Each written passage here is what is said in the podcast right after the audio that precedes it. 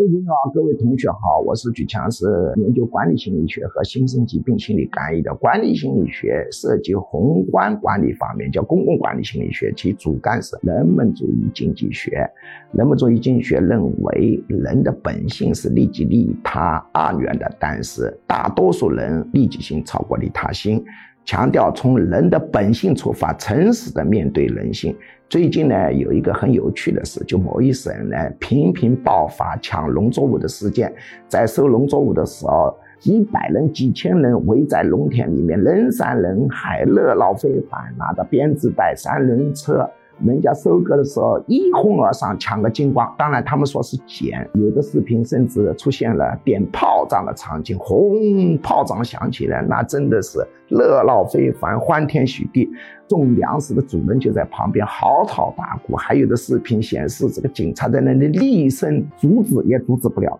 那么这很有趣啊。那么我们今天就来讲私有制是怎么从人类起源的。在我们中国的语境当中，大家总是认为私心、私有制是不太好的。我们中国的历代先贤在提出如何让这个社会更美好的问题上，总是有一股潮流，希望消灭人的私欲。私有制也是不太好的，喜欢搞公有。孔夫子是这个思路。佛家是这个思路，道家虽然没有明确的社会目标，但是它也包含着清心寡欲的思想。但事实上呢，这个私有制是人类文明进步的产物。动物是没有私有观念，动物的观念就是你的东西不是你的，我照样可以抢了。狗是这样，狮子这样，豹子这样。那么人类呢？怎么发展出私有观念呢？其实人类在早期的时候，他也没有私有观念，也是东抢西抢，叫原始共产主义社会啊。那么各个部落之间呢，是怎么发展出私有观念的？实际上是物竞天择、进化淘汰的产物。我们可以想想，在一个部落里面，偷盗抢盛行，私有观念薄弱。那么对个体而言，他当然偷东西、抢东西比种田是更划算的，对个体是划算的。但是对整个社会而言，整个财富是少了，因为大家都觉得偷盗比较划算。那当然，偷盗的人多，种田的人少，整个财富就比较少嘛。我们可以设想，有一个部落呢是没有这种私有观念的，偷盗非常盛行；另外一个部落呢，私有观念很强的。尊重别人的财物，我不去偷别人，不去抢别人。那么两个部落在各方面条件都相同的情况下，私有观念强的部落一定呢粮食比较多，人强马壮，身体健康，士兵强壮，打仗的时候就容易把那个私有观念比较弱的部落给灭了。灭了以后呢？非私有部落的文化的就消失掉了，可能还有一些基因，它也消失掉了。因为私有观念是来自于基因还是来自于文化，这是可以讨论的。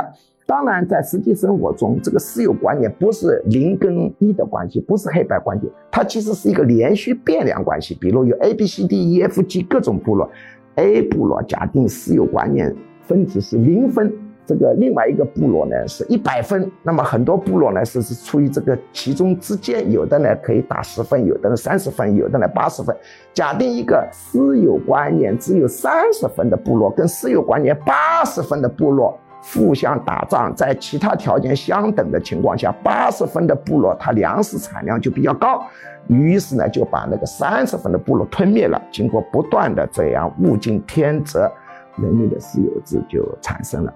那么私有制的产生，实际上大大促进了人类的进步，使财富大大增加，人类走向了文明。那么在我们中国人的一个理解当中，总觉得呢，这个私有或者说人的私欲呢是不妥的。实际上呢，某种程度上讲，私有观念的彻底消失，是一定程度回归了动物社会。接下来播报居强教授招生公告。居强教授一年半在线现场结合实用管理心理学 MBA 硕士水平训练课程正式招生，请发送短信“我要学习”四个字到居教授工作手机号幺五二零二幺二二五八零，或者直接拨打电话幺五二零二幺二二五八零，学术助理会把招生简章发给您。一年半课程包括情绪管理心理学、领导心理学、催眠心理学、实操型催眠技术。沟通心理学、婚姻恋爱管理心理学、亲子教育管理心理学、营销管理心理学、图画心理分析洞察人心秘密、文字心理分析洞察人心秘密、职场升迁心理学、心身疾病理论、抑郁症、焦虑症、强迫症基础理论、体验心理干预减肥、心理学理论流派、创新心理学、二元相对平衡管理哲学等，总共十九门课，线上和线下结合。